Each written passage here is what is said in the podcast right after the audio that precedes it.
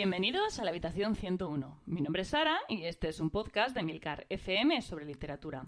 Un podcast muy personal en el que compartiré con vosotros mi pasión por los libros y os hablaré de mis lecturas, tanto actuales como pasadas y futuras. Bueno, hola a todos y todas. Eh, ya estamos en octubre y como supongo que sabéis, porque es el tercer año que participo con este podcast, en esta iniciativa, el mes de octubre tiene lugar el Día de las Escritoras. Este mes eh, se celebra concretamente el 19 de octubre. Y bueno, como ya otros años os he contado, durante todo el mes existe una iniciativa llamada Leo Autoras que anima a los lectores a leer libros escritos por mujeres. Habitación 101 se suma todos los años, desde el primero. De hecho, empezamos el podcast en octubre con Úrsula Caleguín. Y bueno, como ya sabéis que por aquí leemos a muchas autoras, pues este año no iba a ser menos. La verdad es que estuve pensando sobre qué autora os iba a traer este mes. Pero bueno, estaba. Eh, se me vino como la, la, bombillita, ¿no? Se me encendió la bombilla de repente y me vino este nombre a la cabeza y dije, bueno, pues tiene que ser ella, ¿no? A fin de cuentas es una autora que ha pasado a la historia de la literatura y sin duda es una autora a la que hay que leer. Os hablo de Toni Morrison. Imagino que la conoceréis, pero si no es así, pues deciros que es una escritora estadounidense, nacida como Chloe Wofford, ese es su nombre original, ¿no? Auténtico en 1931. Eh, Toni Morrison ganó el premio Pulitzer en el 88 y el Nobel de Literatura en 1993, eh, siendo la primera escritora afroamericana en lograrlo. Y lo más curioso es que lo consiguió con apenas seis novelas publicadas. Bueno, además de todo esto, fue profesora de escritura creativa en Nueva Jersey y editora en Random House, siendo la responsable de descubrir a muchos talentos de la literatura afroamericana. Se la considera una de las principales influencias de toda una generación de jóvenes escritores y un referente de la lucha por los derechos civiles de los afroamericanos y en contra de la discriminación racial. Su primera novela, eh, titulada Ojos Azules, fue publicada en 1970 y habla de una niña negra que quiere tener los ojos del mismo color que el de sus muñecas. De hecho, esta historia está basada en, una situación real que vivió la propia Toni Morrison con una, con una amiga. Bueno, en nuestro idioma la verdad es que se pierde un poco el, doble significado del título, que a mí personalmente me parece bastante inteligente, ¿no? En inglés azul, blue, quiere decir también triste. Pero lo que os traigo hoy no es su primera novela, sino su novela más conocida, Beloved. El título que, le valió el premio Pulitzer y que fue publicado en 1987. Esta novela está basada en un artículo periodístico que la escritora leyó sobre una mujer llamada Margaret Garner, que fue esclava e intentó huir sin éxito en 1856, tomando una decisión muy similar a la que toma Sete, la, la protagonista de Beloved. Toni Morrison quería contar la historia de los esclavos negros, pero sabía que sus relatos habían sido manipulados, que habían sido reescritos por los patrones blancos y que en ellos nunca descubriría la verdad, lo terrible que había sido todo. Entonces, eh, bueno, ella, sus propios abuelos habían sido esclavos y bueno, ella viajó e investigó bastante para escribir esta novela. Así que esta novela, ante todo, narra los horrores de la esclavitud y las consecuencias de la salida de la misma. Eh, se tocan varios temas más, como es de, esperar de una novela tan compleja como esta, pero se podría decir que ese es el, punto de partida y el eje en torno al que gira todo.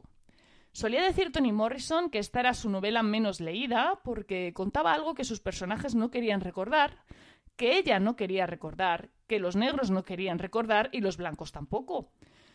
Bueno, yo añado que estas suelen ser las historias que es necesario leer, aquellas que todo el mundo quiere olvidar, porque si olvidamos corremos el riesgo de volver a cometer los mismos errores.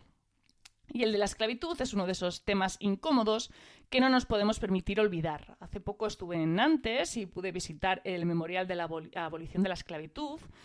Y bueno, la verdad es que es un lugar que te pone la piel de gallina. Simplemente ver las placas con los nombres de los barcos de esclavos que partieron del puerto de Nantes, pues ya es que es escalofriante. Creo que nunca conoceremos las cifras reales de todo aquello. La estimación, si no recuerdo mal, está en torno a unos 60 millones de personas, pero se piensa que pudieron ser muchos más, no me sorprendería. Y la verdad es que no es algo tan lejano como pudiéramos pensar, ¿no? El, último país en abolir la, esclavitud fue Mauritania en 1980, aunque realmente la esclavitud como tal, pues es algo que está muy lejos de haber desaparecido, pero bueno, eso ya es otra historia, tampoco me voy a, enrollar con esto. La novela eh, nos va a contar la historia de Sete, que es una mujer negra con un pasado como, como esclava que vive junto a su hija Denver en Cincinnati. La casa en la que viven está encantada por un fantasma, que creen que es el fantasma de un bebé, y que aunque no tiene malas intenciones, pues bueno, sí que ocasiona algún, algún que otro jaleo, ¿no? Porque tira objetos y demás. El caso es que la vida es, tranquila dentro de lo anómalo que es tener un fantasma en casa, hasta que aparece Paul Lee, que es un antiguo amigo de Sete, y bueno, empiezan a suceder cosas que alteran la tranquilidad de Sete y su hija Denver. No os quiero contar mucho más, aunque lo cierto es que me ha sorprendido muchísimo la alegría con la que se lanzan spoilers sobre esta novela, si buscáis información sobre ella. Creo que es debido a que mm, en parte esta novela se, me imagino que se debe estudiar en, los institutos norteamericanos, entonces hay mucho trabajo, mucho, mucho análisis de la trama si, os ponéis a buscar cualquier cosilla eh, online, ¿no? De hecho, eh, bueno, la mayoría de los sitios resumen el argumento soltando un hecho que es crítico en el libro y que no aparece hasta aproximadamente el, el 60% de la lectura. Pues lo sueltan así, pune, en la primera, en la primera frase. Es cierto que este no es uno de esos libros que se leen en busca de la sorpresa, ¿vale? No estamos con esto no es un thriller, eh, esta novela es mucho más que su argumento, no es ese tipo de, novelas que están repletas de matices, que son tan ricas en contenido que bueno, que aunque sepas exactamente qué va a suceder, va a seguir siendo interesante, no tanto por el, el qué, sino el cómo, ¿no? Con todo, sí que os recomiendo que no busquéis demasiada información sobre ella porque mm, bueno, pues lo que os digo, os podéis encontrar con alguna sorpresa. Yo desde luego voy a tener bastante cuidado para no soltar ningún spoiler.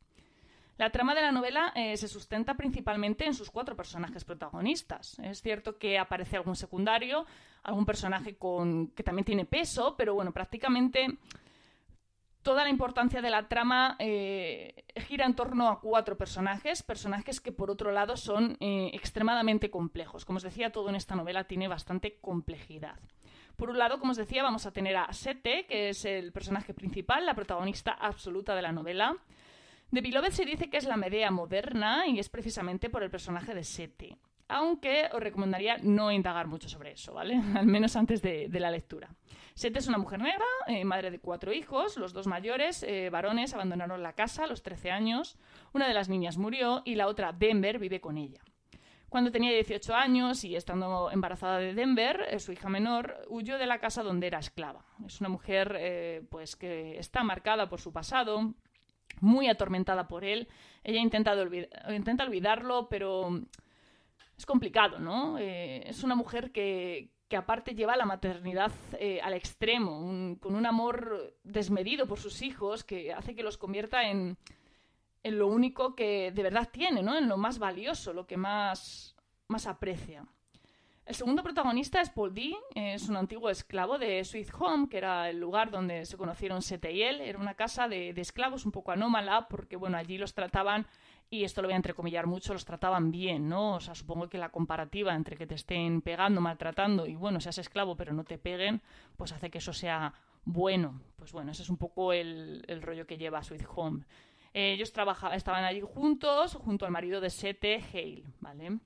Tanto Sete como Paul D son libres, eh, pero su vida como esclavos fue tan dura y, dejó una huella tan profunda en ellos que, que, no han conseguido sentir esa libertad en la que, de la que en teoría disfrutan. En esta parte eh, va a ser más importante lo que no se dice que lo que sí, porque precisamente em, va a estar ahí, ¿no? En todo lo que no se quiere recordar, eh, va a estar todo lo que impide que ellos sean verdaderamente libres. Tercer lugar, nos vamos a encontrar con Denver, que es la hija de Sete, es una adolescente que vive en una casa encantada, pues como os podéis eh, suponer, no es nada fácil. Y eso ha hecho que ella sea una chica tímida, una chica sin amigos, una chica solitaria, que se pasa el día encerrada en casa con su madre, a la que también busca un poco proteger, ¿no? Es un poco esa actitud de guardiana, ¿no?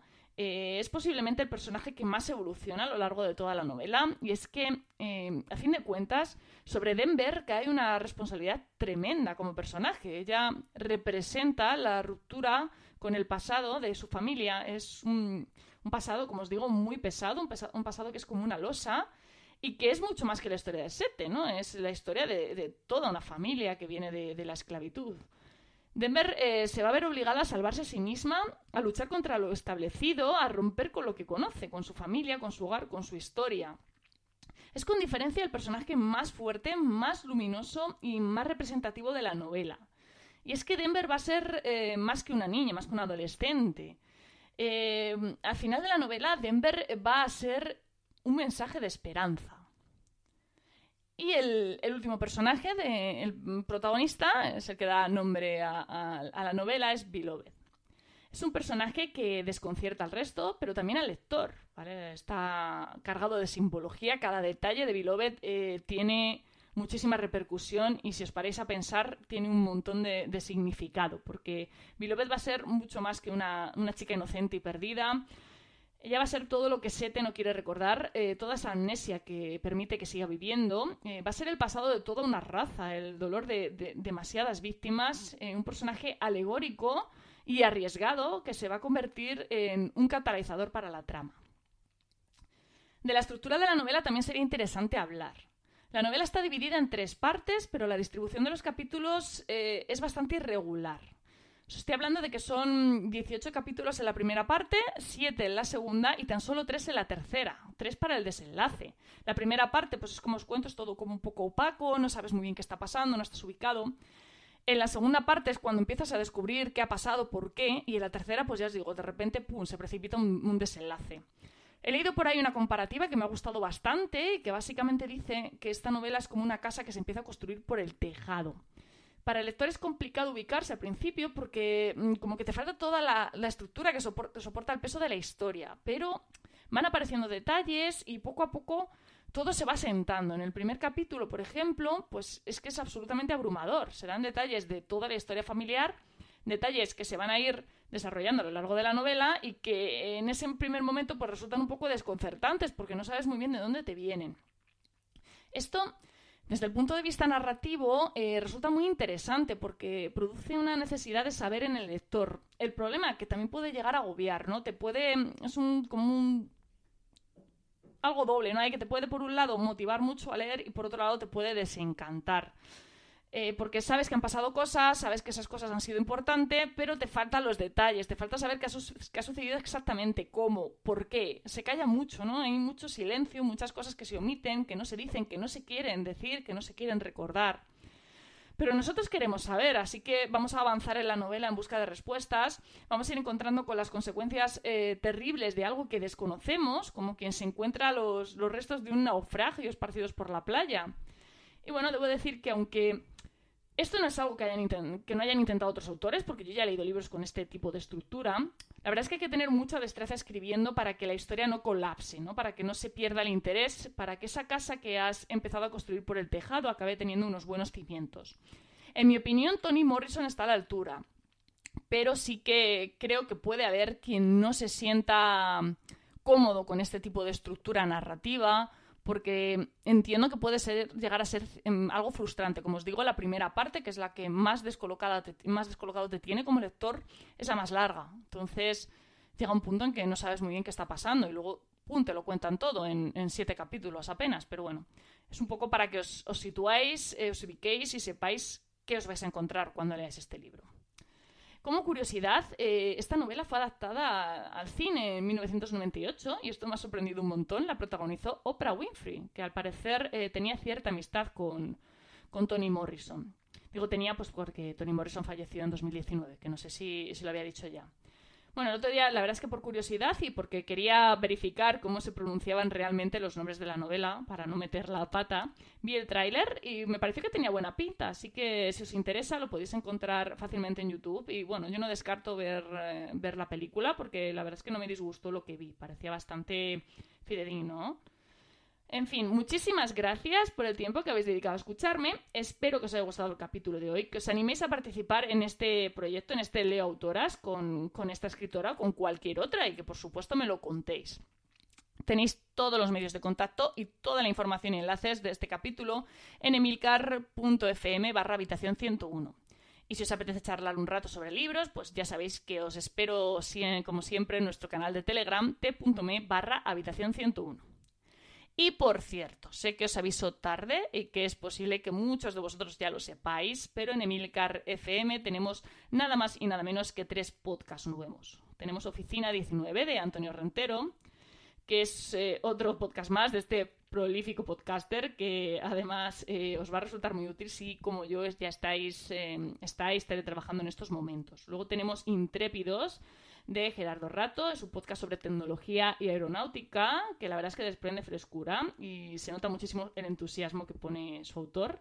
Y Directo al Mensaje de Carlos Rodrigo, que es un podcast sobre presentaciones pero enfocado desde una perspectiva mm, súper original, ¿no? A mí me ha sorprendido mucho y creo que nos va a dejar indiferentes. Por lo demás, eh, tendréis nuevo programa, si nada lo impide, el día 28 de este mes. Leed mucho y recordad, nos encontraremos en el lugar donde no hay oscuridad.